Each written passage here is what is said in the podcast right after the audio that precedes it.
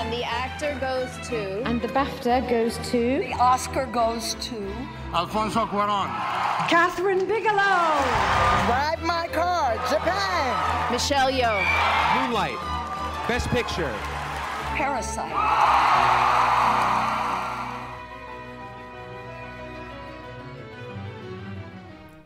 Saludos, gente bonita. Ya estamos de vuelta aquí en el podcast de la Estatuya, un programa dedicado a seguir la carrera al Oscar todo el año.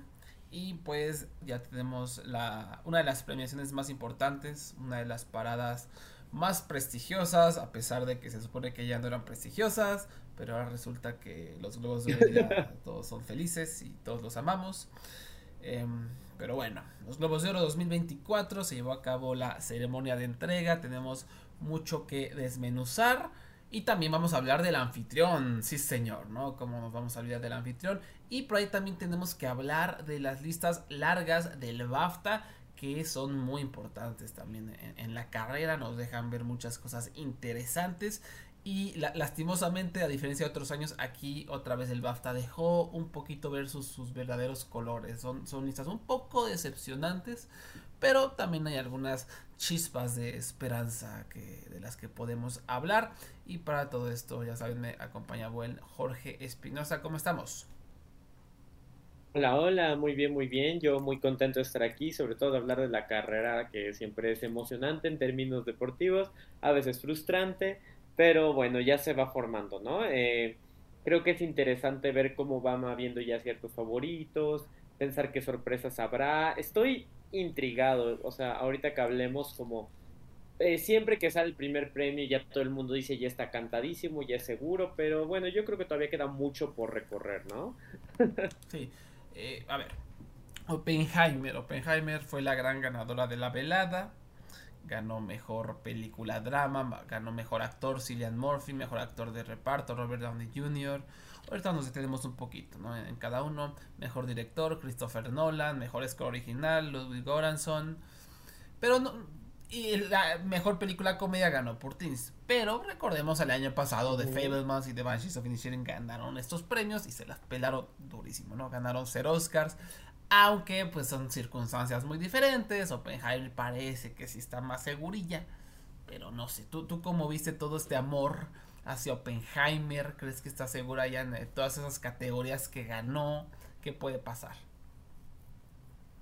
Yo creo que todavía no, o sea, creo que sí es muy temprano para decirlo. Sí siento Oppenheimer más fuerte que The Fablemans y que eso en, el caso de la categoría de drama, ¿no? Porque sí, sí es verdad que Fablemans venía de Spielberg y y todo, pero nunca se sintió como una competidora tan, tan fuerte, ¿no? O sea, eh, o sea, sí sentía fuerte, pero no sentía como segurísima, sí, y la que va a ganar. Y Oppenheimer sí se siente más fuerte. Aún así, yo en las dos categorías de actuación todavía pondría un gran asterisco, o sea, por varias razones. Uno, porque porque Robert Downey Jr. no se siente tan seguro. Sé que lo han estado diciendo toda la temporada desde que salió la película y todo, pero hay algo que no se siente tan seguro, ¿sabes? Me parece que, y confío en que sea un caso como Angela Bassett el año pasado, ¿sabes? Que fue como, sí, segurísima, ya le toca el premio y bla, y de repente llegaron ya el resto de premios y bajó mucho el hype, ¿no? Y Cillian Murphy no se siente tan seguro tampoco. Uno por un factor que parece que todos están ignorando porque siempre desprecian a la comedia, que Paul Giamatti también ganó, ¿sabes? Como que Paul Giamatti ganó todos, ah, qué bonito que ganó Paul Giamatti, pero Cillian Murphy es el favorito y es como, ¿por qué? Porque ganó drama. es como, por, o sea, eh, ganó también Paul Giamatti. Y, y segundo, sí es verdad que o sea, no, no siento que tampoco sea una victoria así segurísima, ¿no? Segurísima, segurísima. A diferencia de otras categorías de actuación. O sea, actriz de reparto sí siento que está cantadísima. Creo que es así, está cantadísima. Sí. Desde que comenzó la temporada, mis primeras predicciones eran Davin Joy hasta arriba y no se ha movido, no se va a mover, ¿no? Porque es una gran actuación, eh, porque todo el mundo está, es el consenso. Y, y, también un poco que hueva, porque hay muy buenas actuaciones de reparto. Creo que se merecería por ahí dividir un poco la cosa. A lo mejor el BAFTA saca alguna cosa eh, curiosa, extraña. Eh, pero creo que sí es merecedora, ¿no? Normalmente gente que barre es un poco obsceno, ¿no? O sea, es como un descaro y no es tan merecido, ¿no? Me viene ese año horrible en el que barrieron Laura Dern, eh, Joaquín Phoenix, Brad Pitt y René Zellweger. ¿no? Que ninguno era el mejor en su categoría. Eh, aquí creo que sí, David sí es tal vez la mejor en su categoría y sí va a merecer ese Oscar, pero siempre es entretenido ver algunas otras opciones, ¿no? En cuanto a Cillian o Killian mm. Murphy, como se pronuncia, yo... A Killian, es Killian Murphy. Killian Murphy, yo tengo... Yo, yo toda la temporada no me he animado a predecir lo que va a ganar simplemente porque su actuación no es eh, no es de melodrama vistosa, ostentosa como le encanta a la academia.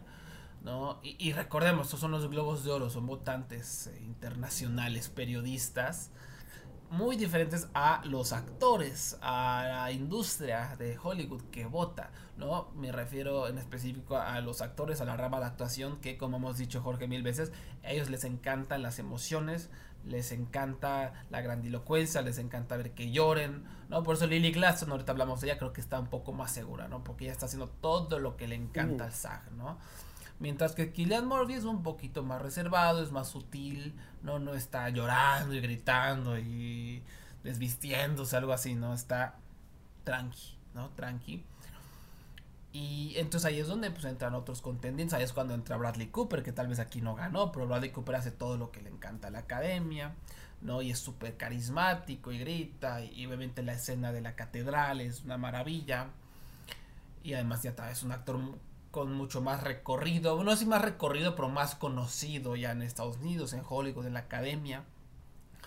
Entonces, pues por esta esa opción. Por supuesto, yo, yo tengo ahorita a Paul Giamatti como mi número uno, Jorge. Creo que a todo el mundo le encantó de Holdovers. Creo que es tremendo. También es una actuación ostentosa. A lo mejor no a nivel de, Bradley Cooper, ni melodramática ni nada, pero sí es una actuación eh, eh, que se usa mucho el lenguaje corporal, ¿no? Y grita y esto. Entonces, pues, yo, yo creo que Paul Giamatti tiene una muy buena chance, pero sí es real que de repente se nos suele este desprestigiar la comedia, ¿no? De repente hay ese, ese sesgo bastante desagradable. Eh, cuando pues, es una cosa complicadísima de lograr, ¿no? que Paul Giamatti hace de maravilla. Entonces, pues eh, ahí creo que actor está, está más eh, complicado, pero mejor actor de reparto. Es que a lo mejor, no sé, Jorge, a lo mejor estamos tú y yo en una isla. A lo mejor si Robert Downey Jr. es excelente, no lo sé, porque todo el mundo parece que dice, parece estar de acuerdo con que Robert Downey Jr. es una maravilla. A lo mejor estamos mal, yo no lo veo. Yo veo a Robert Downey Jr. interpretando a Robert Downey Jr. en esa película, no, como ya he dicho, que se lo come en vivo, todos los actores con los que sale. Llámese Aiden Heidenreich o como se llame. Jamás voy a aprender ese apellido, lo siento llámese Rami Malek, ¿no? Llámese Killian Murphy. Eh, siento que todo el mundo se come a Robert Downey Jr., pero lo que no podemos descartar, que es muy diferente a lo mejor a lo de Angela Bassett, eh, Jorge, A, que es blanco. ¿no? Angela Bassett pudo haber ganado el Oscar el año pasado, pero yo estoy seguro de que el factor racial tiene ahí mucho que ver. Eh, porque Hollywood es un descaro hipócrita. Mm, y B, eh, que Robert Downey Jr. es súper queridísimo, súper popular, simplemente se subió a la plataforma y todo el mundo estaba babeando viéndolo. Él sabe cómo manejar al público, él sabe cómo verse, se ve que está bien conectado, ¿no? Entonces creo que eso le, va a ayudar muchísimo. Y eh, creo que está el sesgo contra Barbie, está el sesgo contra Ryan Gosling, que es una actuación un poco más caricaturesca. Siento que ese, ese tipo de caricaturas más chistosas, no caricaturas tipo dramas, Brendan Fraser, oh, voy a llorar, ¿no? Me refiero a caricaturas más de eh, cómico y grandilocuente, pero más hacia hacerte reír que hacia hacerte llorar. Siento que por eso me lo están discriminando un poco, me parece muy injusto. Y mm, por ahí otras opciones no, no parecen estar haciendo tanto ruido como deberían. Eh, Mark Ruffalo, yo creo que todavía tiene chances. Yo creo que no podemos también sacarlo de la carrera. Es muy, eh, es así, Jorge, ¿estás de acuerdo con que es una actuación súper ostentosa?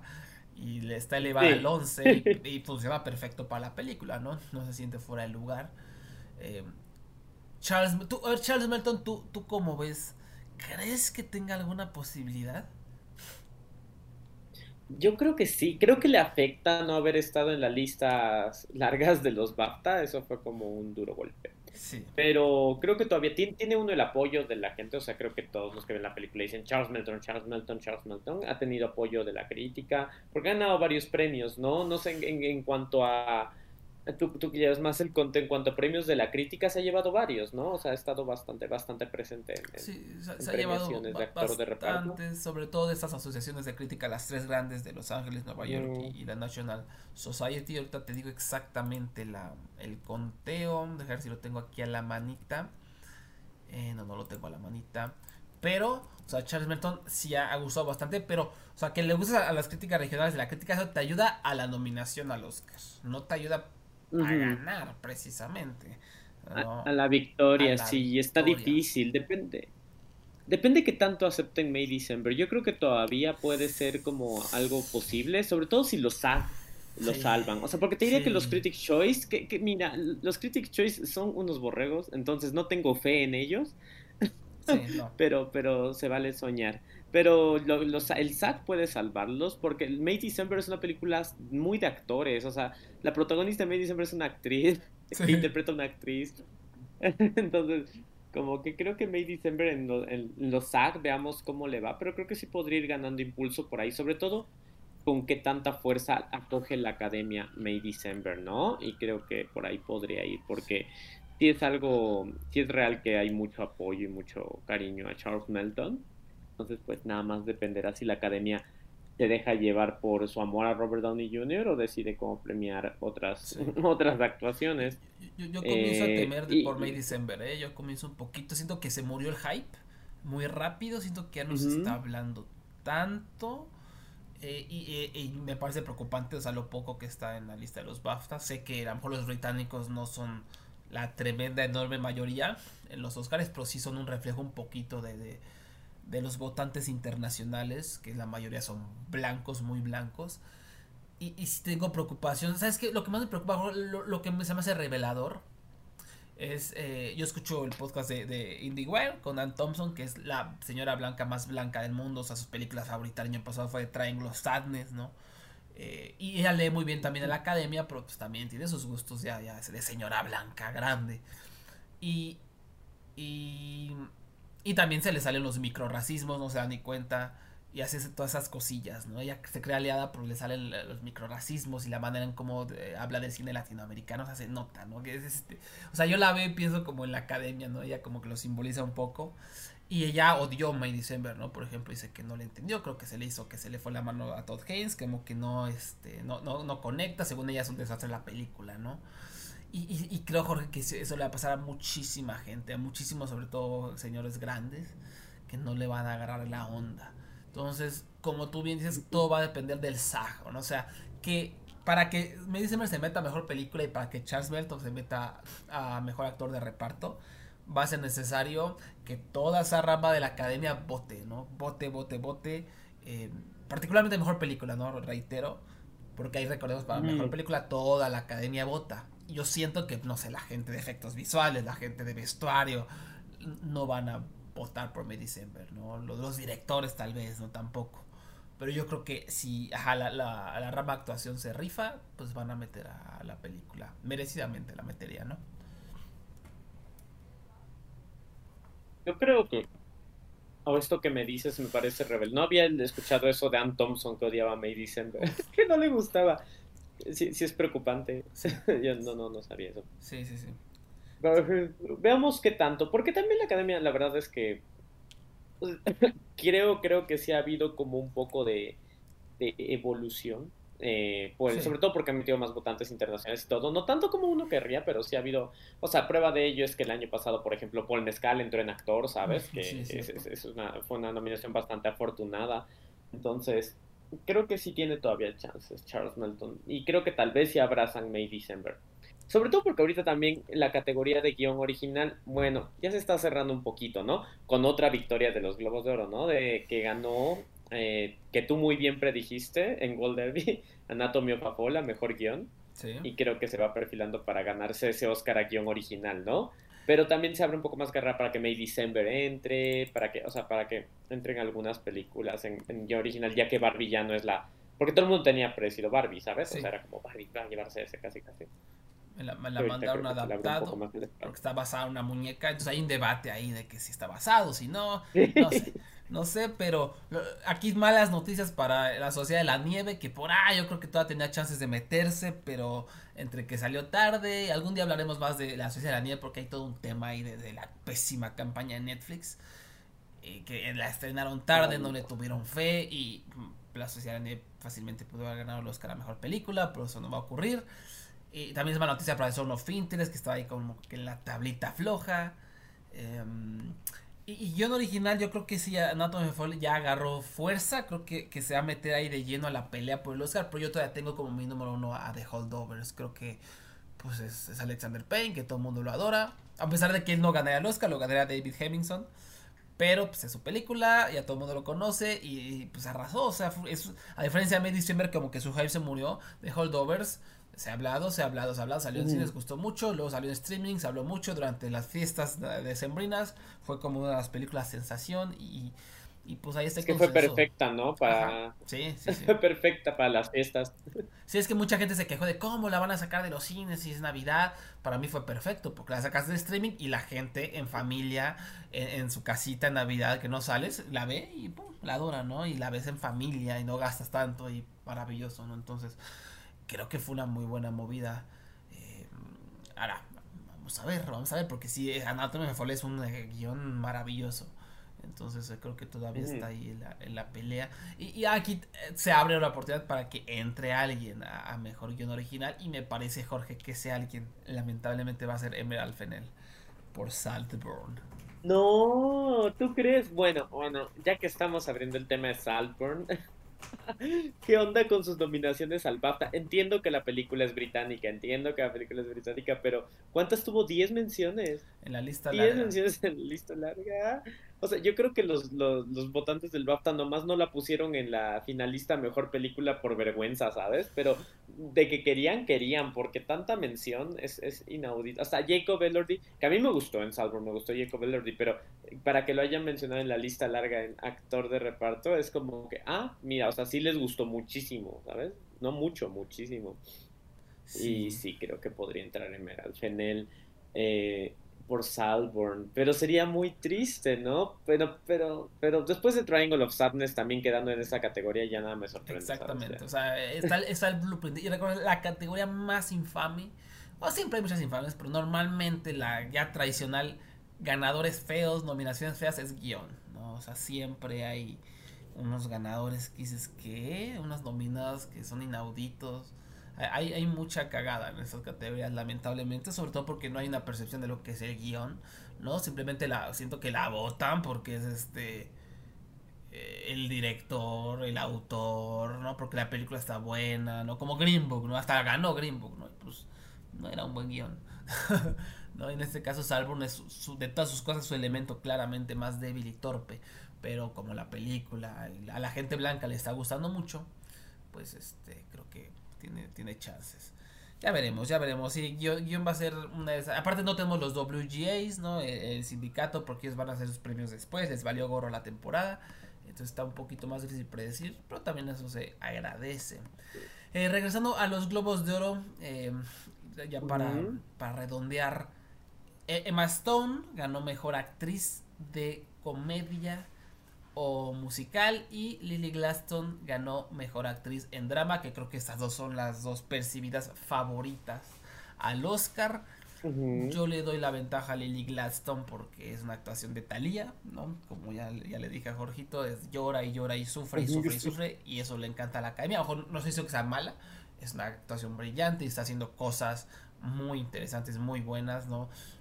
El personaje como está escrito, en mi opinión mal escrito, llora y sufre y hace poco más que llorar y sufrir. Entonces eso pues le va a convenir porque la, como ya vimos el año pasado con Brendan Fraser, por ejemplo, pues entre más sufras y entre más llores, pues más te, te, le gustas a los actores.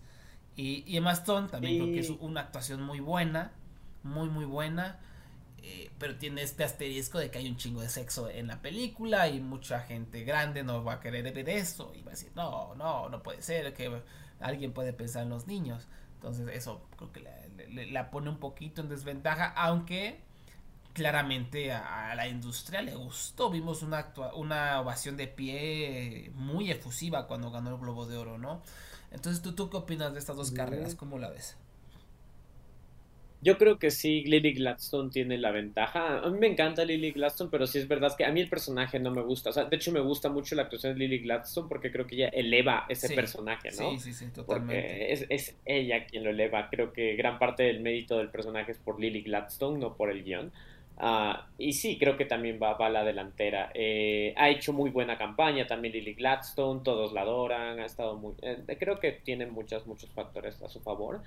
Pero es que Meston también, o sea, no hay que perder de, vista que también, o sea, Poor Things ha gustado desde que estuvo en Venecia, ¿no? Ganó el León de Oro en Venecia y ya es Yorgos Lantimos, que también ya lo quieren, y, Emma Stone la quieren mucho, entonces creo que, creo que podría, podría ganar también. O sea, ahorita tocará ver cómo van ganando los premios uno a uno, pero pero sí le doy la ventaja a Lily Gladstone. Por lo mismo que dices, o sea, el caso del año pasado de Brendan Fraser con Austin Butler, ¿no? Que recordamos Austin Butler ganó el Globo de Oro a, Brendan Fraser y el rato de los ratos cuando llegó el Oscar se lo llevó Brendan porque era la actuación. era la actuación, sí, sí, sí, de, de, llanto y de gritos, que a mí me encantó, pero, pero sí, es la actuación que le gusta más a la, a la academia.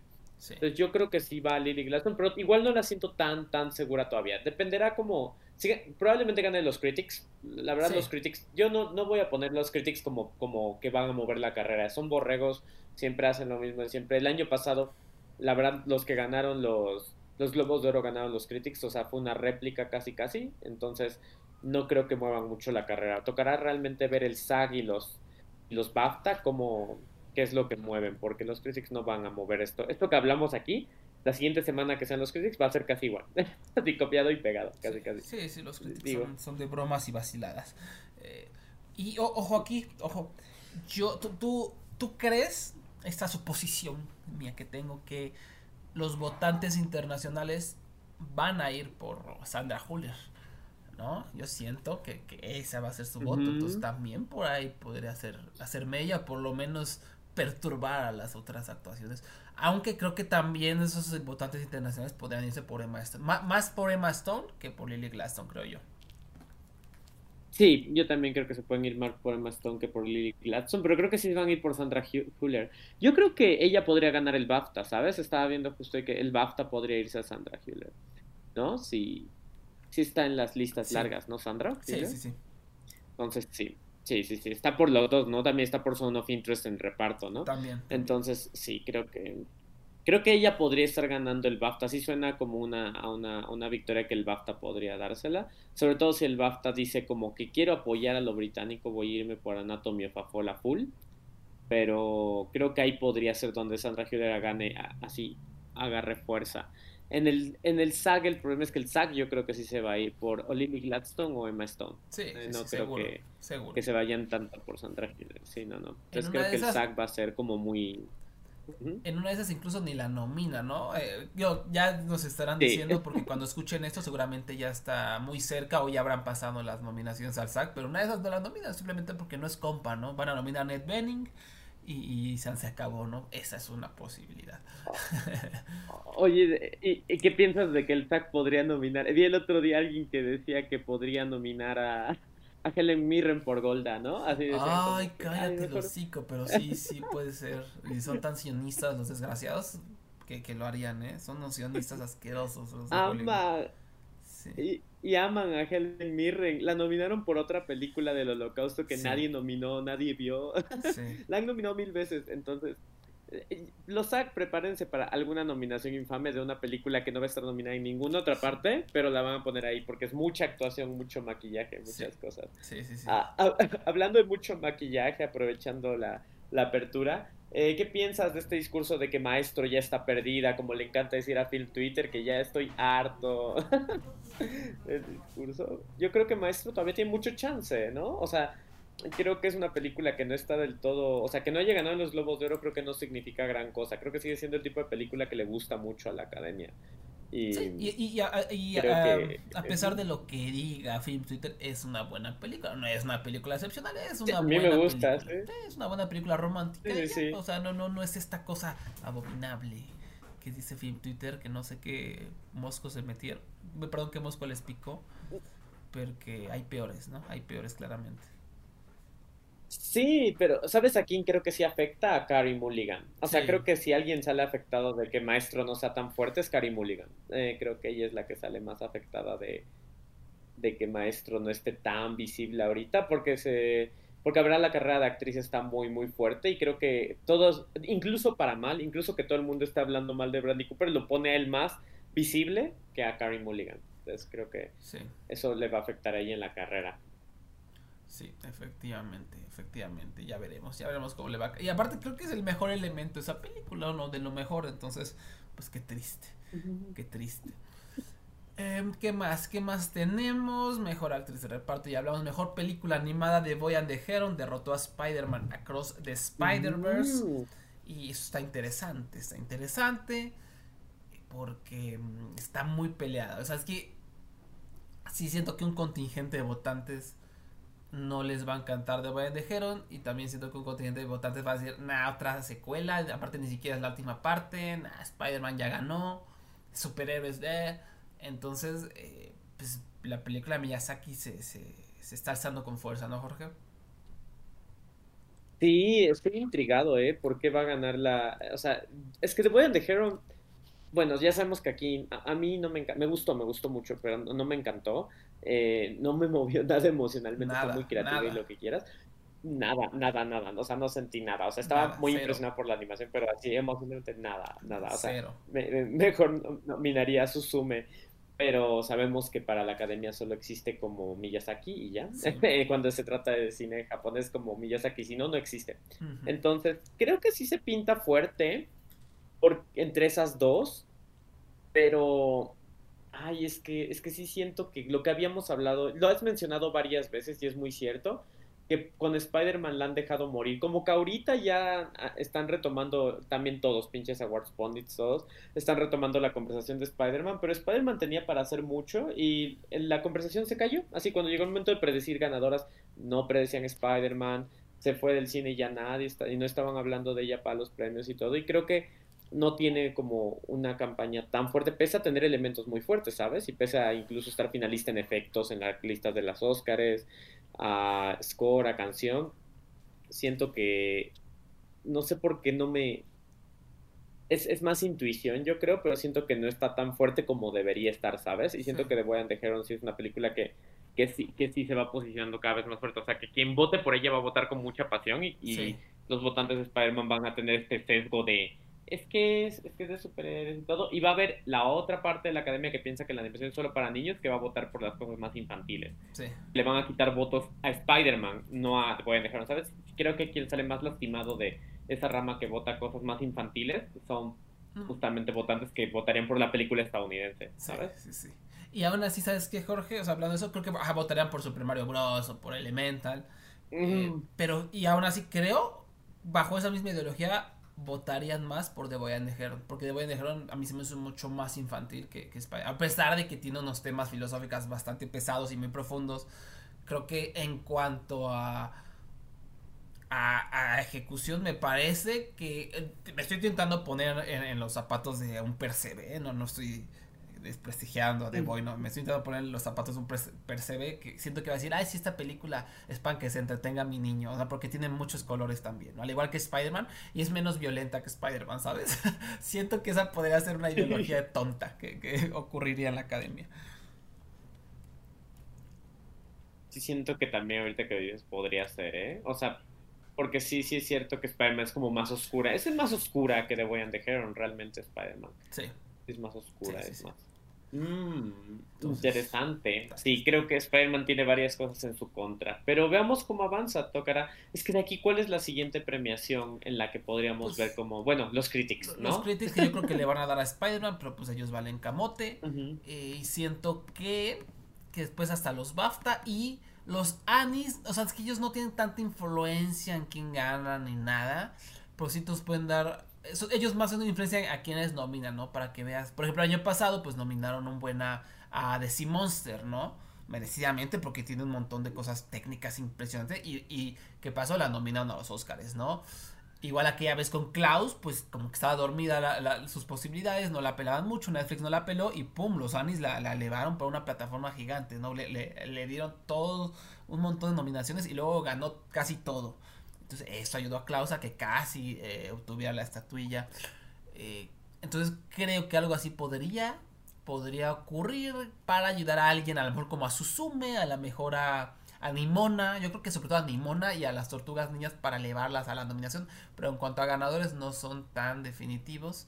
Eh, creo que se habrá que esperar al BAFTA y al PGA. ¿no? Siempre el PGA es un predictor porque son un montón de vatos productores mecos que no les vale gorro el cine animado, simplemente pues votan por, por lo más popular son, ¿no? Y normalmente eh, votan por la que termina ganando el Oscar. Entonces, este, si será esperar al PGA y al a, los BAFTA.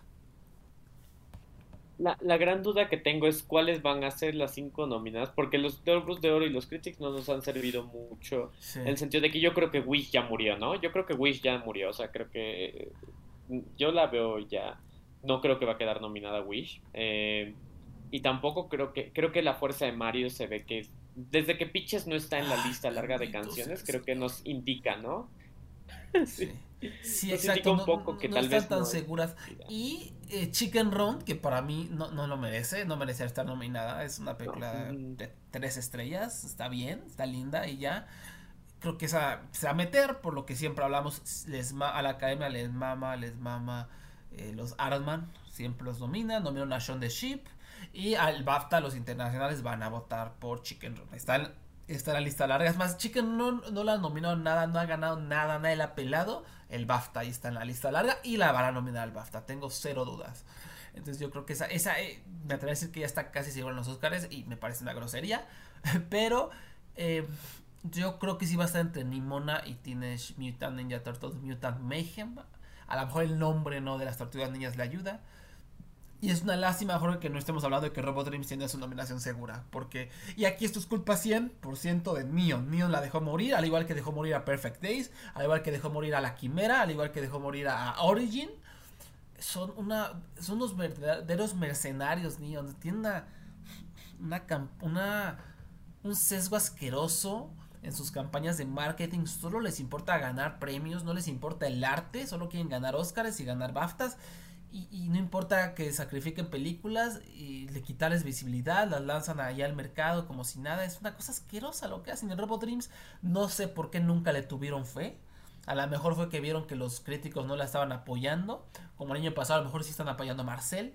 Pues este año, como todo el mundo, todos los críticos apoyaron a The Boy and the. Pues entonces dijeron, ah, pues Robot Dreams a lo mejor no. Y la enterraron. Apenas la van a sacar. Apenas sacaron un teaser ¿Qué hubo ahí? No, o sea, esto, está terrible. Sandion de verdad es una cagada. Nuestra esperanza, Jorge, es este los Anis. Lo que dije hace rato, los Anis te ayudan a, la nominación. Te ayuda a ver lo que piensa la industria de la animación. Los Anis son votados por animadores. Entonces, ahí vamos a ver si Robot Dreams empieza a aparecer en guion, en storyboarding, en mejor película independiente, en todo eso. Pues creo que sí la podríamos predecir. Pero mientras eso no pase, eh, la verdad es que la campaña de Neon ha sido un desastre. O sea, ¿tú, tú has visto que se abre el Robot Dreams en redes, ¿tú has visto algo de Neon? No, ¿verdad? Nada, nada, nada. No se ha hablado nada de Robot Dreams. O sea, a duras penas unos cuantos premios pequeños que como que la han nominado. Creo que fue los Satellite, pero así premios chiquitos que no tienen gran incidencia. Entonces, la verdad sí ha sido muy triste porque en una de esas la academia sí la nomina, pero la verdad yo creo que lo veo cada vez más lejano. O sea, veo, si lo nomina sería una gran sorpresa, muy grata, pero yo creo que ya Robot Dreams sí, sí quedó enterrada en el olvido. Creo que tiene más chance Suzume que Robot Dreams, ¿sabes? Pues la verdad. Sí. Yo, yo tengo esperanza en los Anis. Yo todavía, la esperanza no muere hasta que esos Anis me, me enseñen sus nominaciones. Pero la verdad también veo que Teenage Mutant Ninja Turtles tenga un buen denominaciones porque también tiene un montón de cosas técnicas impresionantes, ¿no? Al igual que Nimona, que tiene un, estilo de animación muy vistos. Entonces, pues a ver, ¿no? A ver. Va a depender otra vez de los internacionales, ¿no? Robotrips por lo menos ganó el EFA, el premio de la Academia Europea. Entonces va a depender de que la gente, que los británicos tontos voten por ella, ¿no? Y también aquí, qué, qué triste que Pollito se Fuga le quite un spot, porque es, una buena película, pero lejos, lejos de la primera y lejos de, la calidad, ¿no? O sea, que, que, que, que, la calidad que tiene ni modo de la calidad de las tortugas niñas. Ah, qué cosas, qué cosas. Después, después en los Globos de Oro también tuvimos eh, mejor canción original. Ganó gracias a TikTok What Was I Made For de Billie Eilish para Barbie. Barbie por lo menos va a ganar un Oscar. Sabemos que va a ser mejor canción original. Y, y híjole, a mí me gustaría que ganara Ambios. Ya, ya lo dijimos, Jorge, lo dijimos durante el anuncio de finalistas, que nuestra favorita es Dance the Night. Creemos que es la mejor de las, de las finalistas. Eh, pero yo preferiría a I'm Just Ken que a What, Was I Made For. Em, pero tú la ves más segura. es que sí, yo, yo veo, yo veo, yo veo más segura a igual a la de Billie Eilish, a What Was I Made For, por lo que dice TikTok. Creo que mucha gente lo, les, o sea, hoy, hoy estaba hablando justo con mis compañeros de oficina que todos ven TikTok porque, pues, porque somos publicistas. Y todos yo decía como que, ay, me hubiera gustado ganar I'm Just que dicen, no, pero es que la de What Was I Made For la escuché todo el verano. ¿Y yo qué? yo como, es que, pero sí, es que estuvo, estuvo muy presente en TikTok. El, problema es que tú y yo no usamos tanto TikTok. pero, pero según tengo entendido, sí se hizo muy, muy viral. Entonces creo que sí van a querer tenerla allí. Mi, yo preferiría que uno, que yo de las tres de Barbie nominaría a Just Kenny a Dance the Night, ¿sabes? O sea, yo no nominaría a What Was I Made For. Porque más es una opción más, o sea, es la canción. La balada. la balada. La balada. La balada. Siempre. La balada de siempre. La clásica. O sea, de todas las opciones que tienes de Barbie, te vas a ir por la más convencional, la que siempre premias. Y eso también creo que juega a su favor deportivamente, ¿sabes? A la academia le encantan las baladas de siempre.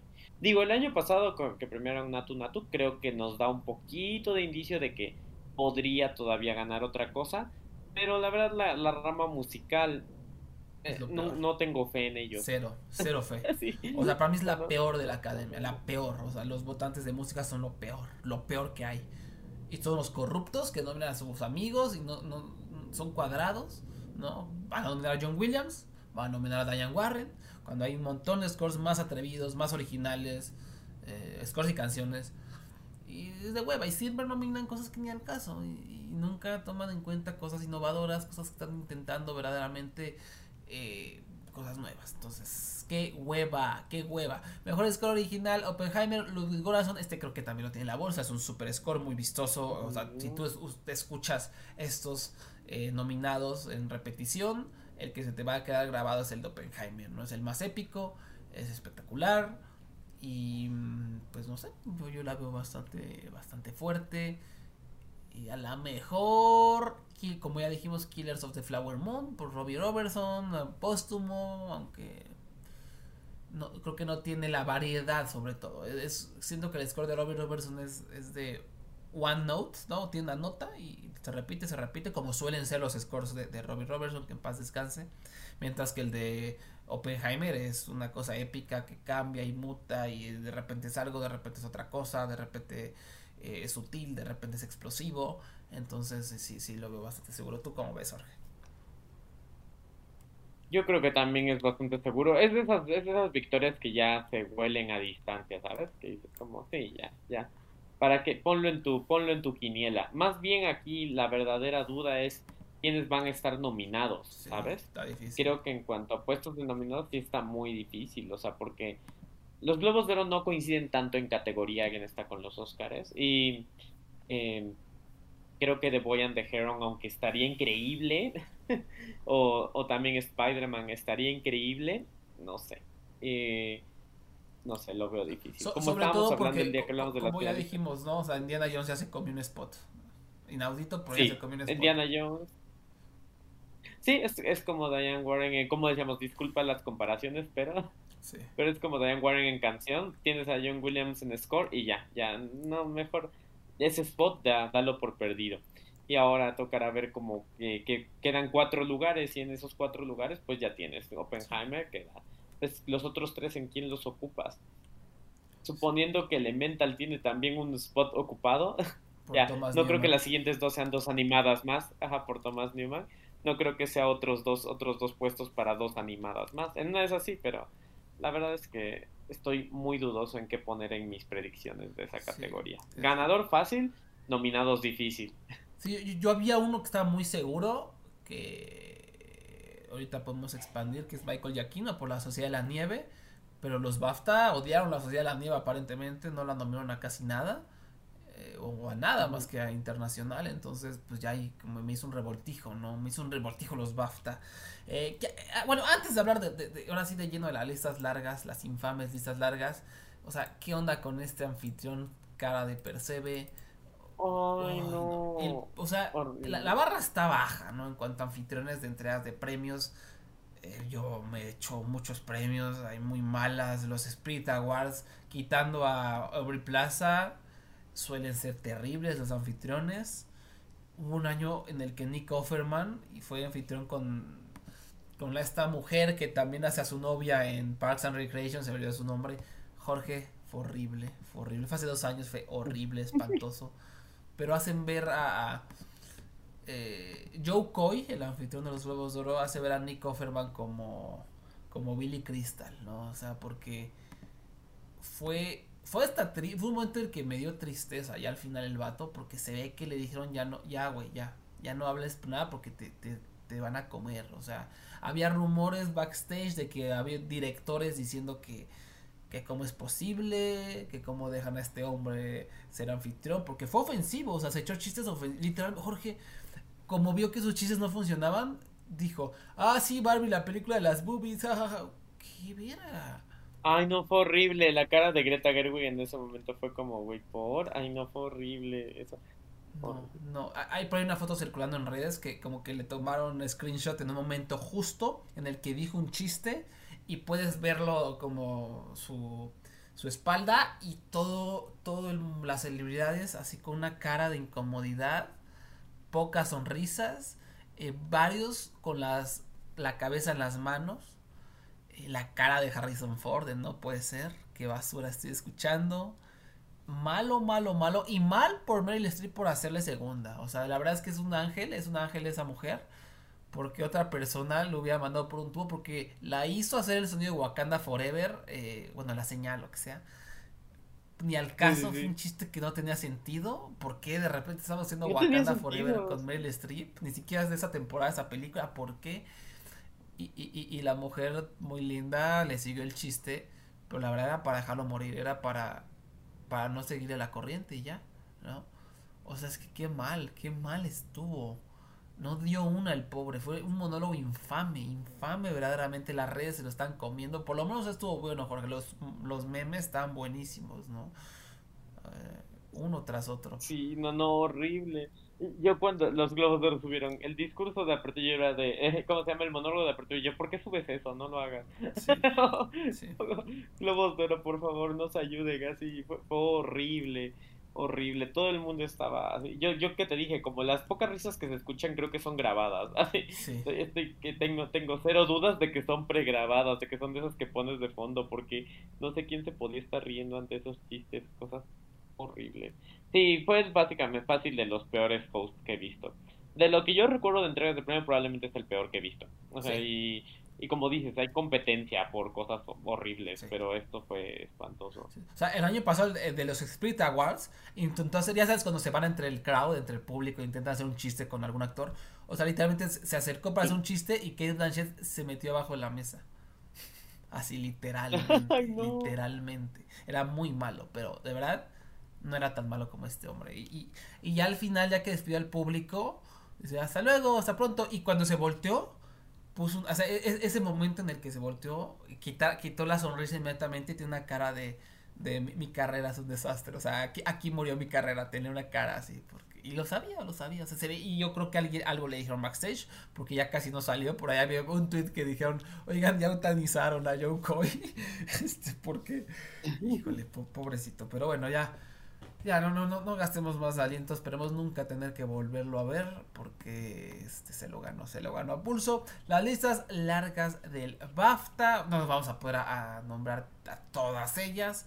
Simplemente mencionar que, como se esperaba más o menos, las películas que lideraron fueron Oppenheimer, Barbie, Killers of the Flower Moon. Están en 15 categorías, eh, incluyendo película y dirección.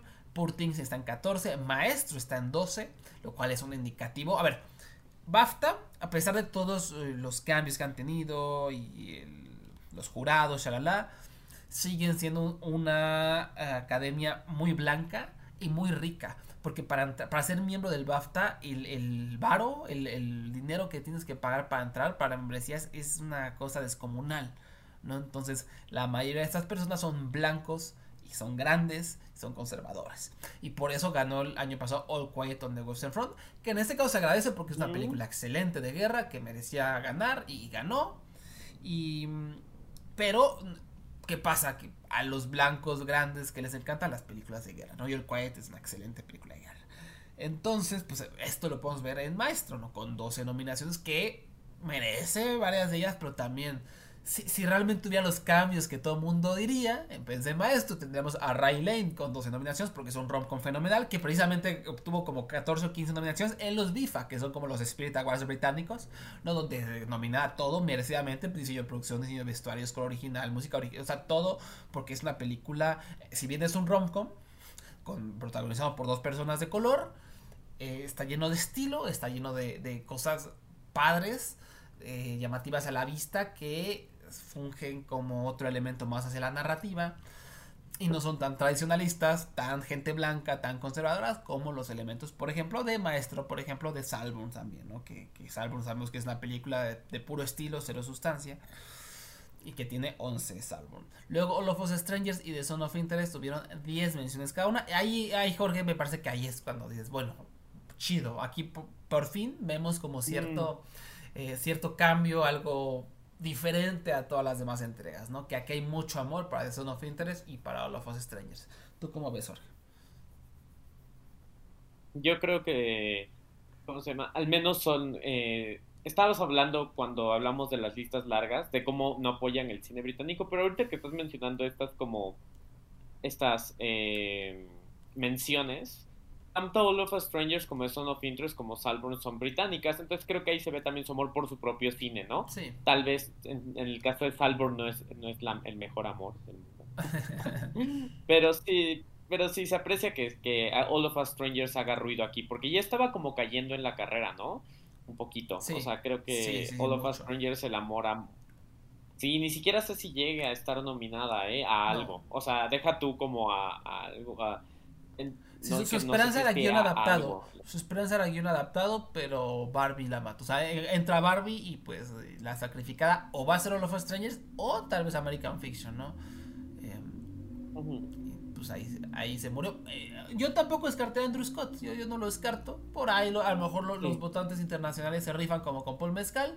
El problema, como hemos dicho, es que el año pasado había un spot, o sea, o era Tom Cruise o era Adam Sandler ahora por mezcal, entonces tampoco era que hubiera, a pesar de que son muy buenas actuaciones lo de Tom Cruise dentro del género de acción y, Adam Sandler se, mega rifó en Hustle, pues realmente no era, no es, a diferencia de este año tienes a Jeffrey Wright, tienes a Leonardo DiCaprio, ¿no?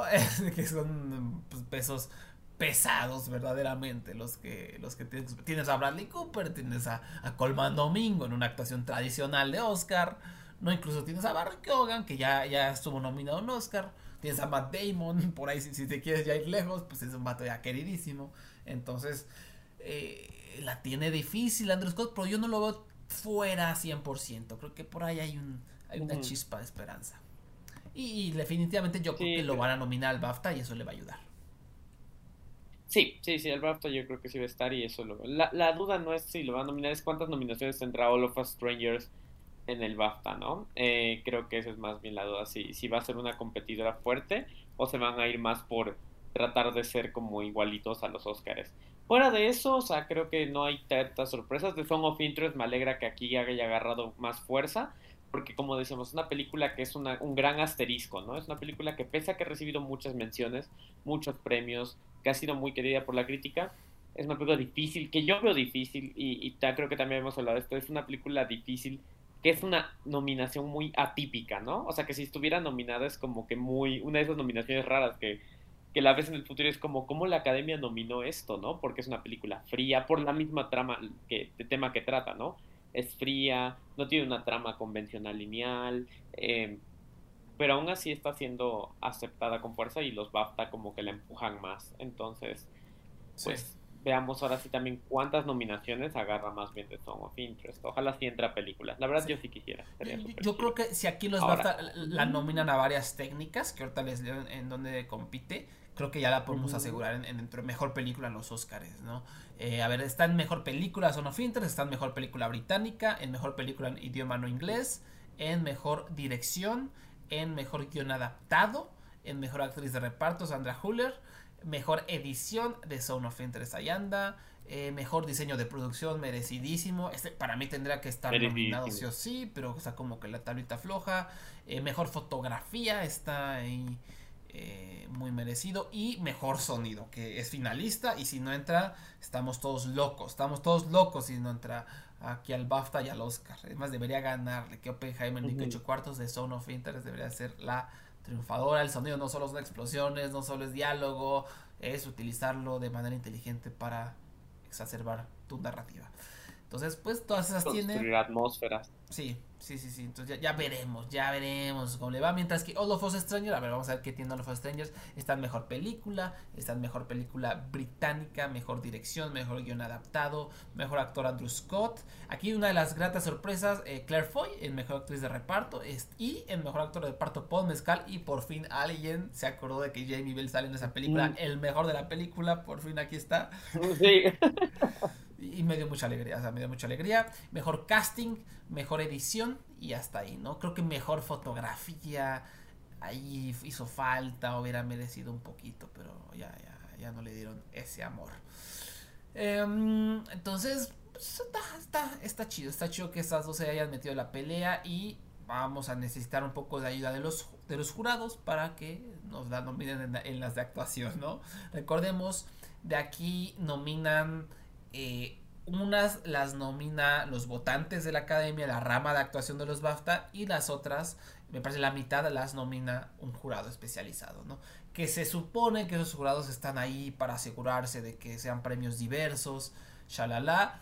Pues yo aquí en actor de reparto veo a 10 hombres blancos. No, veo ni una persona de color. No veo a Charles Melton, no veo a nadie. Pero, pues digo, también hay que reconocer que no hay tantos actores de reparto de color en cuanto a la carrera al Oscar de lo que han empujado los gringos en Awards Pundit, ¿no? A pesar de que hay muchos que por ahí merecían estar, pues aquí dentro de lo que ha sido la carrera este año no, no hay tantas opciones. Ahora lo que está el carajo es que uno de los actores sea Anthony Hopkins por One Life, que no dudo que sea excelente, pero Anthony Hopkins es protagonista. Entonces aquí me huele a Jorge que nada más lo metieron con calzador porque es Anthony Hopkins. Y eso sí está chafa. ¿no? Porque es Anthony Hopkins. Sí, eso sí se me hace mala onda y deshonesto, ¿no? Si lo quieres meter, mete el actor, no carnal, no actor de reparto. Eh, me alegra mucho ver a Ben Whishaw por Passages, eh, yo lo nominaría al Oscar. Eh, Dominic César por fin de Holdovers, aquí aparece, me lo habían ah, ignorado un poco. Aquí está. Y yo, yo, yo creo que lo van a nominar a Dominic César al Oscar. Yo creo que lo va a nominar al BAFTA y lo va a nominar al Oscar creo que va a ser de esos casos que se van a meter de poco a poquito hacia el final de la carrera porque todo el mundo le encantó de Holdovers y este chamaco la, la, rompió. Eh, como dijo Jorge hace rato, está Jacob Lucas Hedges, ¿no? Sí, como Lucas Hedges, exactamente, como Lucas Hedges. Es Jacob Elordi por Salmon, Jamie Bell of, of Stranger, Mark Ruffalo por Things, Paul Mescal All of Us, Robert De Niro Killers of the Flower Moon, que también eso se pasó bien chaca de la carrera, que Robert De Niro simplemente lo van a estar nominando, no va a ganar nada y, y se me hace un un insulto porque es un villanazo, o sea, es un villano old timer el que nos regalan Killers of the Flower Moon y merecería ganar. Y, no, nada más lo van a estar nominando que Chaka. Eh, también está Robert Downey Jr. Oppenheimer y Ryan Gosling Barbie. El gran ausente es, eh, además de Charles Melton, Charles Melton es eh, William Dafoe por Poor Things. William Dafoe. Se me hace un crimen, pero es, es lo que hay. ¿Tú, ¿Tú cómo ves? ¿Crees que Dominic Sosa se meta? Yo creo que sí se va a meter Dominic esa, o sea, creo que la película está agarrando, como dices, está agarrando cariño y todo, y creo que sí, sí podría ser como esa nominación del actor joven. Me da tristeza que el actor joven nominado no sea Milo Machado Garden oh, por Anatomía of ya sé.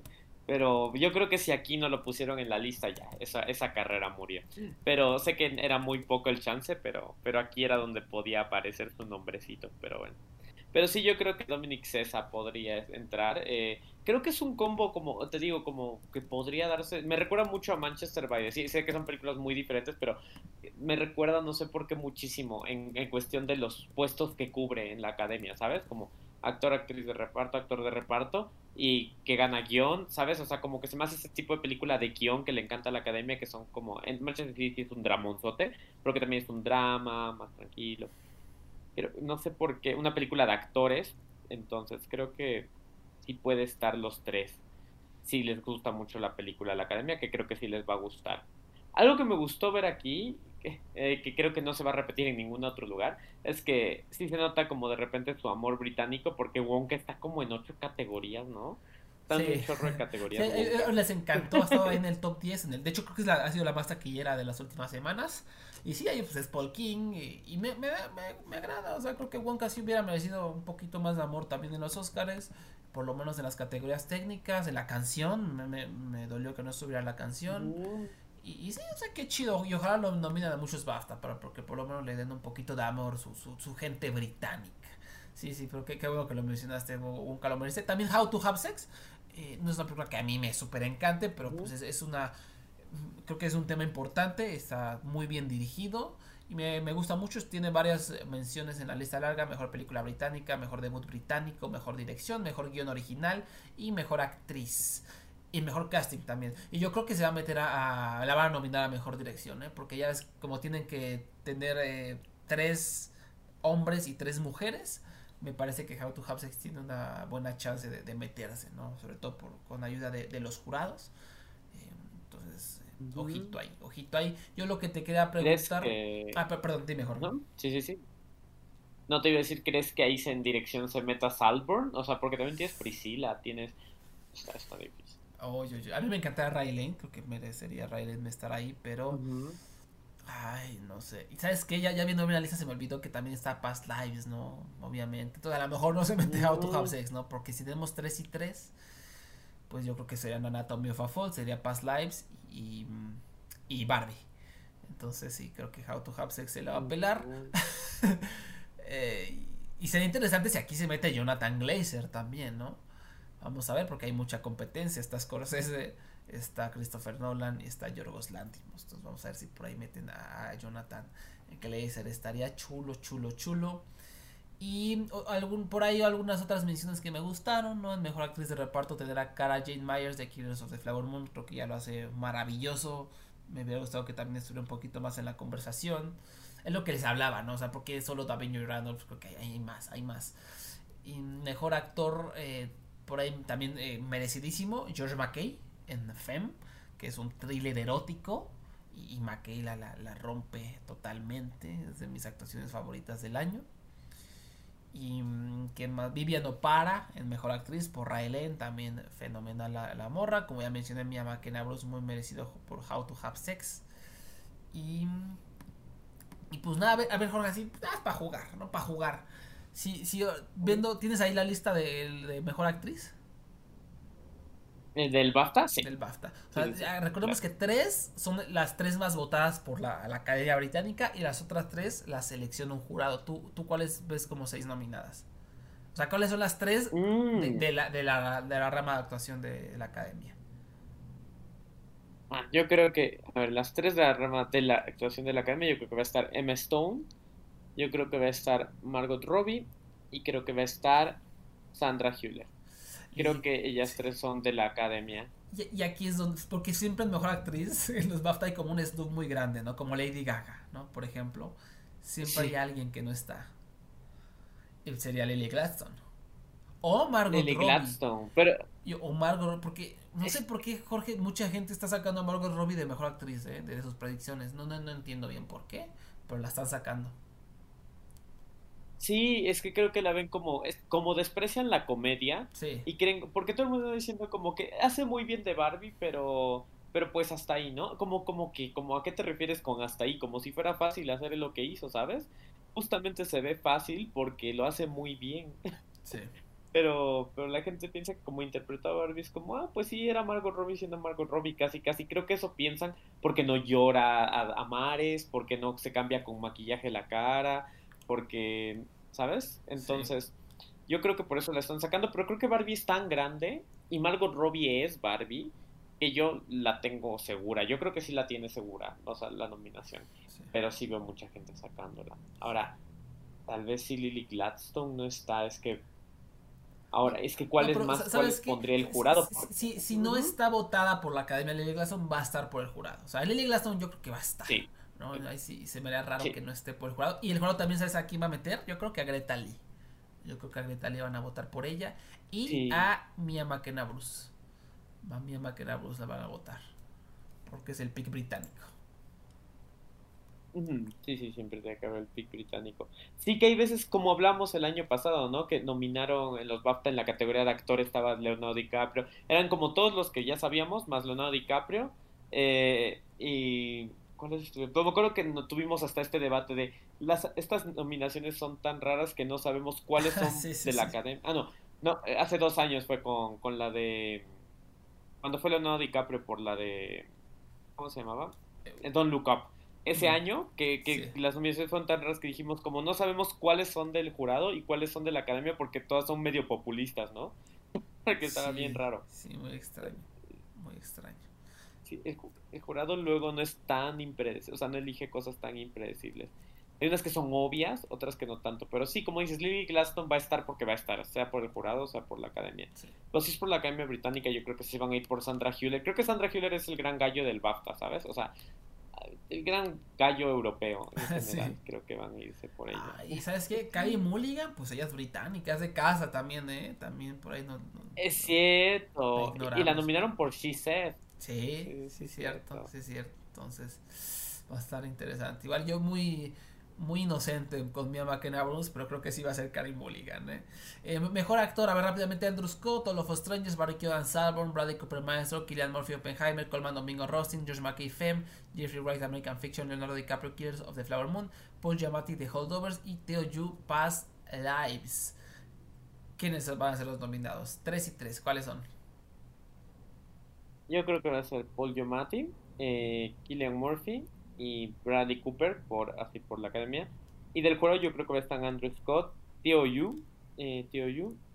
Y el, el sexto no estoy seguro si va a ser eh, Jeffrey Wright. Ay, no sé, ¿eh? Estoy dudoso. O el DiCaprio. sexto. Porque como dijiste, ¿no? DiCaprio, lo- lo que les gusta nominaron por mucho. Don't Look Up, ¿no? Sí.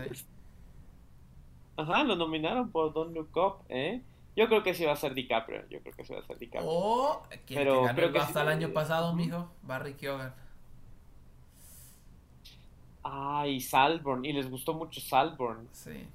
Sí, sí, Bien. sí. Oh, cierto, DiCaprio o Barry Keoghan. Pero yo creo que Theo Yu sí lo van a salvar por Past Lives. Sí, o sea, yo yo, creo que Past Lives sí lo. Yo también tengo esa buena vibra, tengo, tengo la esperanza. Y me encantaría Josh McKay, eh, pero siento que hace ya demasiada gente blanca, entonces iban a preferir a Theo Yu. Van a preferir a. Ujú. Eh, a ver, rápido. Mejor actriz de reparto: América Ferrera, Cara Jane Myers, Killers of Flower Moon, Claire Foy, Us Strangers, Daniel Brooks de Color Purple, Davin Joy Randolph de Holdovers, Emily Blunt Oppenheimer, Jodie Foster Niat, Julianne Murray December, Rosamund Pike Salborn y Sandra Huller de Zone of Interest. ¿A quiénes van a nominar? Ah, yo creo. Davin Joy Randolph, obviamente ella va a estar. Ahora, las otros tres están difíciles, ¿eh? Emily Blunt. Porque veo ¿no? mucha presencia británica. Em- Emily Blunt va a estar. Emily Blunt sí va a estar. Eh, Emily Blunt va a estar. Yo también creo que va a estar eh, Claire Foy, pero creo que va a ser más pick británico del, del jurado. Eh, Pero ahora no sé si Rosamund Pike también lo van a hacer, ¿sabes? Está es difícil, está difícil esta. Sí, sí. Porque no les gustó May December, no les gustó May. December, entonces no creo que sea top Ajá. 3, no creo que sea top 3 de la academia. Sí, yo no creo que Julian Moore entre y no sé si Jodie Foster entre, ¿sabes? Tampoco por Niad. Siento que Niad es como... No, no siento que vaya a entrar aquí. Pero si quitamos a ellas dos, digamos que ellas dos no. ¿Qué tanto aman Barbie? América Ferrera podría entrar, ¿sabes? Sí, creo que sí, creo que puede entrar. Sí, entonces veamos, podemos... de- Davin, ¿no? Davin seguro, Emily Blunt seguro. Eh, veamos a Claire Foy, América Ferrera. Y yo me voy que las otras dos van a ser Rosamund. Yo sí creo que van a irse por Rosamund Pike. Y Sandra Hüller por The Song of Interest. Porque The Color Purple no les gustó mucho. O sea, no tuvo casi menciones, ¿no? The Color Purple. Efectivamente. No. Sí, lo que le salvaría es que sí haya gustado mucho y sí entre entre las tres favoritas, ¿no? Lo que dijimos, a Julianne Moore no va a ser Ujú. favorita. No está un poco abierto, entonces puede hacer ella, o Rosamund Pike, ¿no? Que, que es la, la, la, la, favorita. Y Sandra, ¿sabes qué? El nominado va a meter a Sandra Huller, estoy seguro. O sea, el jurado va a meter a, sí. Huller. Sí. Sí. Sí, es, es, la actuación de jurado, es con es de una película, es de Song of Interest que les gustó mucho y es una actuación de jurado, ¿sabes? O sea, esa actuación es más contenida, sí. no de gritos ni nada. Sí, sí, sí. Me, me encantaría ver a Carl Myers. Yo soy el único que le ha apoyado esta temporada. Ojalá, ojalá el jurado se rife. Y actor de reparto, ya los leímos. ¿Tú, tú a quiénes ves? No creo que Robert Downey Jr., Ryan Gosling son los dos seguros. Y me atrevería a decir que, que también Robert sí. De Niro, ¿no? Esos tres van a ser los picks de la academia. Sí. Esos van a ser los picks de la academia. Ahora, del jurado, yo creo que sí podrían irse por Ben Winshaw. Yo creo que sí podrían irse por Ben Winshaw. Por sí. Creo que sí podrían irse por Jamie. Es que no sé. Ah, Dominic ah. César. Sí, yo creo que sí va a estar Dominic va a estar por el jurado. Pero ahora, entre Mark Ruffalo y Jamie Bell, sé que mi corazón está con Jamie Bell, pero creo que tal vez se vayan a ir por Mark Ruffalo. Mark Ruffalo. O la otra es que no esté Robert De Niro entre el top 3 de, de la academia y si esté Mark Ruffalo. Esa es otra. Uh -huh. ¿no? Y Robert De Niro no lo nominan o lo nomina el jurado, ¿no? Y meten mejor a Paul Mezcal, no sé. Pero yo creo que el jurado va a meter a Dominic César. Y estaría increíble Ben Wisho. Pero con Paul Mezcal ahí, que ahorita anda de moda, lo, lo veo un poco difícil. Sí. sí, ay, es que Paul Mezcal, amo a Paul Mezcal, pero se me hace el más débil de los cuatro. Sí. de, sí. de All of Us Strangers. Realmente en All of Us Strangers lo que hace Paul Mezcal es ser hot, ser sexy, ¿no? Y ya, o sea, no, no es que esté dando Sí, una cátedra de actuación. Sí es muy bueno, como siempre lo es, pero no es que esté... No es lo que hace Jamie Bell, ¿no? En que sí te conmueve. Recio. Sí, Mm. totalmente. Imagínate si nominan a Jacob Ellerdy por. O sea, debo admitir que es, él es, es lo, lo que más me gustó de Salborn. O sea, no me super molestaría, Sí. pero es comparando que es con los encantador, demás- pero Sí, no, porque aparte en Salvo lo que me gusta de Jacob Elordi es que le da mucha como vulnerabilidad al personaje, o sea, como que le- a pesar de que le- en el guion simplemente es un vato rico pedorro, él a través de sus acciones y, y sus gestos le da una vulnerabilidad, o sea, me quedé pensando qué hay detrás de este personaje, porque siento que está sufriendo un poco esta vida, ¿no? Siento que hay algo ahí que, que no termina de encajar, porque siempre está eh, cambiando de mejores amigos, siento que hay algo y eso lo reflejó Jacob Elordi, o sea, se ganó mucho mi respeto a esta película, pero el guion no explora nada de lo que acabo de decir, simplemente es "Ah, Jacob Elordi guapo, ¿no? Sí, él, él le da mucha profundidad que aprovechando de profundidad, justo el estaba hablando el otro día que un amigo me dijo que el personaje, o sea, Rosamund Pike también lo- me gusta como lo hace en Salborn, pero es verdad que su personaje es un meme. Sí. Es un meme. Eh, o sea, eh, eh, todo el personaje de Rosamund Pike es un meme para sacar frases ingeniosas. O Sí, sea, sí, lo no de- me quedé pensando y dije, sí, Lo de era lesbiana, pero era muy mojado, no sé qué cosa, ¿no? ajá, sí, sí, sí, todas sus frases son un No meme. me Yo los como eso feos, hace no lo peor a aguanto, Salborn. ¿no? Puras frases, pura, eh, un desastre esa película.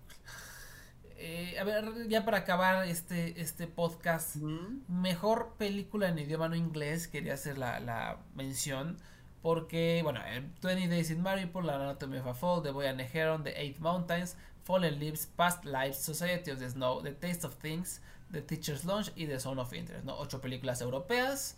Sí, de la Ah. Sociedad de la Nieve es europea, sí, es de Latinoamérica, yo entiendo, pero está producida en España, dirigida por un español, la selección de España para el Oscar. Eh, Past Life es gringa y The Boy es japonesa. Son las únicas dos diferentes, lo demás es europeo. Entonces, em, aquí lo triste es que no veo a Totem y a Totem la veo cada vez más débil en la carrera. Y por el contrario, veo a Teacher's Lounge merecidamente cada vez más fuerte. ¿Tú, tú cómo analizas esto?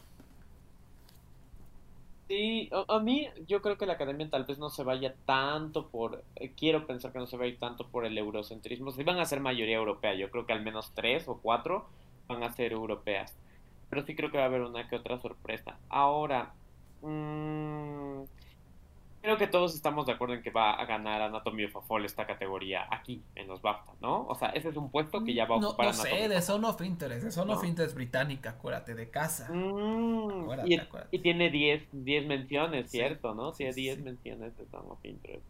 Si, si donde en un lugar podría ganar de Song of Interest, es aquí, tienes razón. Tienes razón que puede ser of Interest, Anatomy of a Fall, Past, Past Lives, ¿crees que quede aquí? Minari quedó en el año que estuvo. Tienes, tienes razón, no creo. No, o sea, me- acuérdate, acuérdate de algo. El año pasado, eh, ¿qué le pasó a Everything Everywhere at Once? La película asiática. Se las peló, ¿no? O sea, la Ah, nominaron a bien sí. poquito, la abrieron, no ganó Kehoi Kwan. Eh, Past Lives es una película eh, pues, asiática, o sea, asiático-americana. Yo creo que no, aquí no va a ganar, ¿no? Y no creo que gane nada. no creo que gane absolutamente nada Past Lives. Es más, la- las que van a nominarla, yo creo que va a ser gracias al jurado.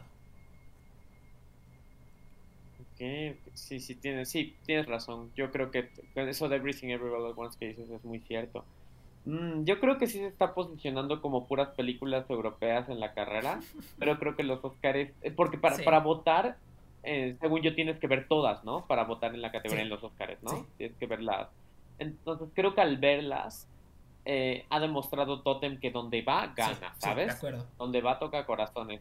Entonces creo que eh, en, la, en la academia esta categoría se analiza como un poco distinta porque justamente eh, uno las lista, la lista tiene un poco más de variedad lo que el resto de premios está presentando y el hecho de que tengan que ver todas las películas, o sea, para, para nominarlo le da ventaja a Totem, o sea, porque Totem es una película que a fuerza para votar vas a tener que ver y quien la ha visto le ha gustado. Entonces creo que eso le da. Ahora tampoco hemos visto las otras, ¿sabes? O sea, no hemos visto algunas. eh, sobre todo la que más intriga, que tengo un gran asterisco allí, tic, tic, tic, es la de eh, la de Bután, la del monje y el arma. Sí. que tengo un gran Sí, asterisco sí, sí. ahí de que podría ser. Ahora, ¿sabes cuál creo que es la que más peligra en los Oscars con esto? Es la de eh, Perfect Days. Yo creo que ya fue. Porque como no fue. está Perfect Days aquí, sí. O sea, incluso fueron por The Boy and the Heron, ¿sabes? Es como Sí. que, sí, sí, vamos a poner una película japonesa y no va a ser Perfect Days. Y, y es como, ¿por? Sí. o sea, yo creo que si aquí valió, ya, ya, ya valió un poco. Yo creo que. Y lo que te dije, Neon la dejó morir. O sea, está, estaba leyendo tweets de gente como que ha seguido lo que ha hecho Neon en su marketing. Y enterraron Perfect Days. Un amigo en una página donde escriben, Bud Whiteau, él eh, está haciendo un artículo de la, sobre todas las películas finalistas al Oscar internacionales. Y me dijo que la única que no he podido conseguir es Perfect Days. O sea, que, que Neon no se, se tardó en dársela. Creo que ya se la va a dar por fin. Pero fue la última que va a ver. O sea, vio, eh, creo que la, la del monje antes que, que, que Perfect Days. ¿Por qué? Porque Neon no la quiere soltar. Eso está feo, feo, ¿no? O sea, de verdad, es una distribuidora. Sí, agarran cosas padres y se agradece que, gracias a ellos, por lo menos se vayan a ver. Pero también esto de, de comprar cosas por ganar Oscars pues- se me hace patético, patético, verdaderamente. no tiene sentido, ¿no? Es que no tiene sentido que le enterraron, porque además es una película que también persona que la ve, persona que le gusta, o sea, que tiene mucho Sí. chance, o sea, además está muy presente. Y, y- y otro ejemplo de eso eh, en la temporada es How to Blow Up a Pipeline. Que a todo mundo le gustó, tiene como 95% de Rotten Tomatoes. Salió, hizo mucho ruido, le encantó a la gente. Y cuando llegó la temporada de premios, la enterraron totalmente para que nadie la viera. Y ya, ahí acabó. O sea, y, no la han nominado más que a mejor edición de los Spirit Awards. Y ya, para le contar. A pesar de que es una película que a todo el mundo le gustó, que, que se te queda grabada, que es increíble. Y que además es relevante, o sea, es la única película del año que he visto que diga, sí, activismo, necesitamos activismo para frenar el maldito calentamiento global porque nos vamos a morir. Es la única que lo hace y nada, ¿no? Entonces, Neon otra vez, La Quimera, How to Blow, Blow Up, Robot Dreams, Perfect Days. eh, pero, ah, Anatomy of a Fall, post de Instagram, 10 posts de Instagram al, al mismo tiempo de Anatomy of a Fall. eh, no nos olvidamos de Anatomy of a Fall. Es, es, es, es un desastre, Neon, un desastre. Pero bueno, yo, yo sí creo lo que, lo que dijiste, ¿no? Que al, al verlas todas, Totem, Totem se va a meter. Y lo mismo va por The Teacher's Launch. O sea, creo que es una película que ves y dices, wow, wow, la, la metes. Sí. La metes porque sí. Pero la ves también por ahí anda 20 Days in Mario porque la metes y pues, te, te queda grabada y es inolvidable por, por, por la guerra y por, por lo brutal que es. Entonces, pues está, está complicado. Y no podemos ver también. La, para mí, eso es un asterisco, la de Taste of Things, la francesa. Porque pues, por algo ganó mejor dirección en Francia y por algo, este. Perdón, en Cannes, por algo ha gustado tanto. Entonces, a lo mejor es una super mega crowd pleaser, Jorge. Que es.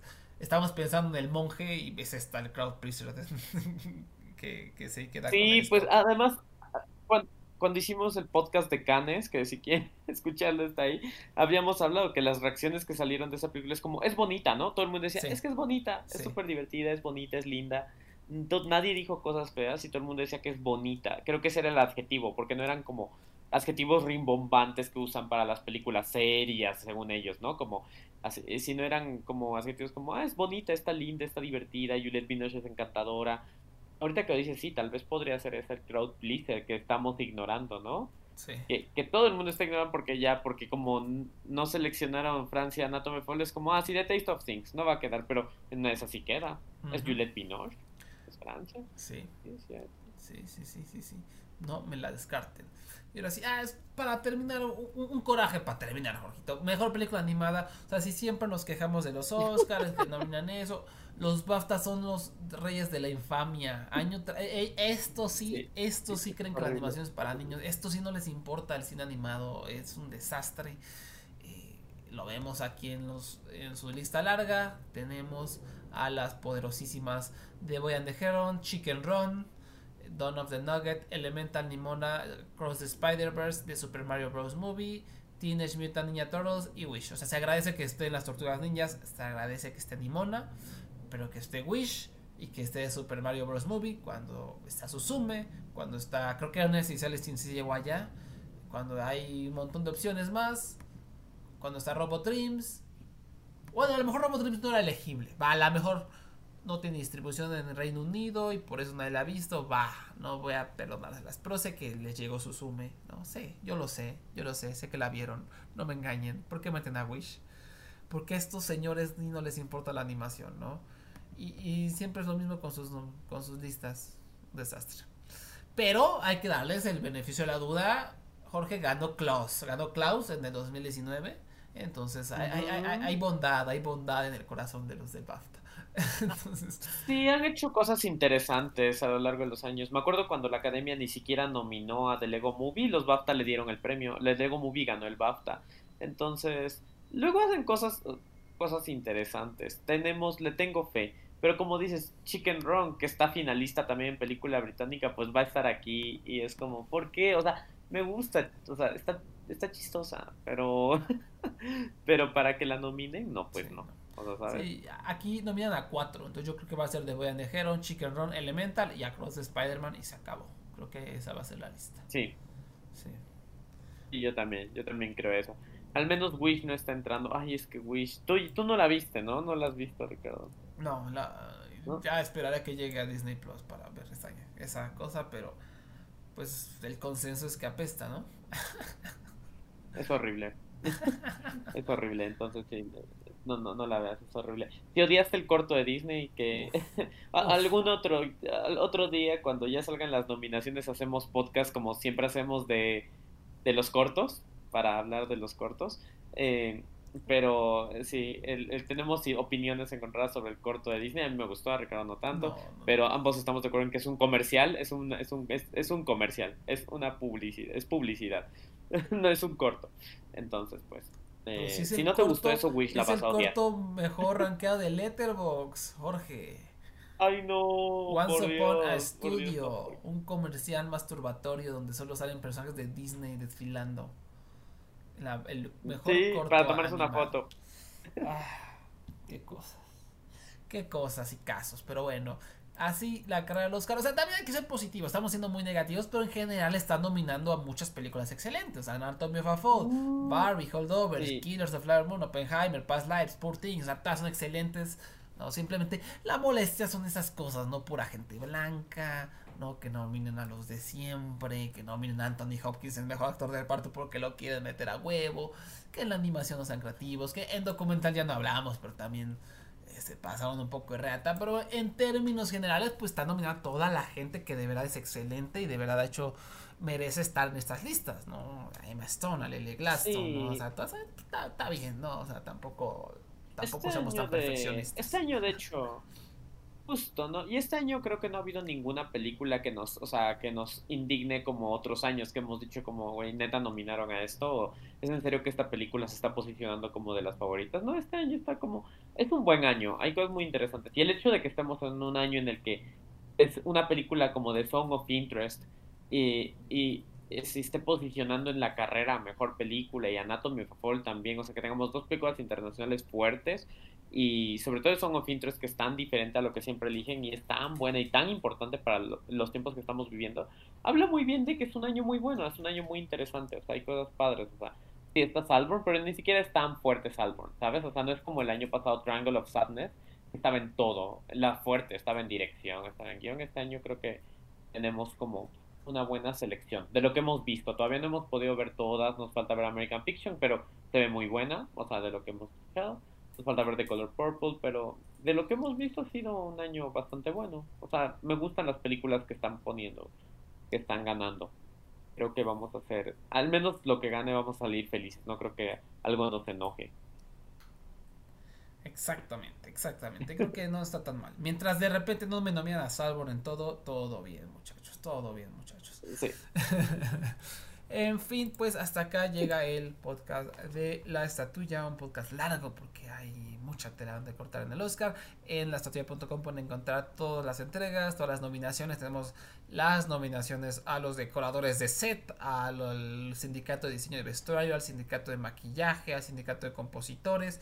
Y durante esta semana, pues por supuesto vamos a tener un montón de gremios, el de dirección de arte, mezcla de sonido, dirección, el DGA, el SAG, el ACS eh, de fotografía, los Annie Awards, ya, van a anunciar sus nominaciones, el PGA, por supuesto que es absolutamente crucial para predecir el Oscar a Mejor Película, todo, todo lo pueden encontrar en la estatua.com y en una semanita pues ya estaremos platicando sobre las nominaciones al SAG, sobre las nominaciones al DGA y a ver qué corajes hicimos con los Critics Choice Awards 2024 y después ya en dos semanitas por supuesto que les traeremos todas nuestras predicciones al Oscar 2024 las nominaciones que se anuncian el 23 de enero eh, nos pueden seguir en arroba la estatuilla en Twitter en Facebook en Instagram y donde más donde más creo que nada más en threads por ahí andamos y Jorge a ti en donde te podemos encontrar también pueden encontrar en Twitter y en Instagram como Jorge es cero. Ahí comparto opiniones de películas, reseñas, varias cosas. Ya pronto tendremos muchas películas de las cuales hablar. Así es, y pues yo me llamo Ricardo, muchas gracias por habernos escuchado, pueden suscribirse al podcast en Spotify, en Anchor, en iTunes, en Amazon Music, nos pueden encontrar como La Estatuilla, formamos parte de LPMX, los podcasts M X, repito, la esatilla.com para toda la cobertura de temporada premios y cobertura de estas entregas en vivo. Y pues nos vemos hasta la próxima. Bye bye.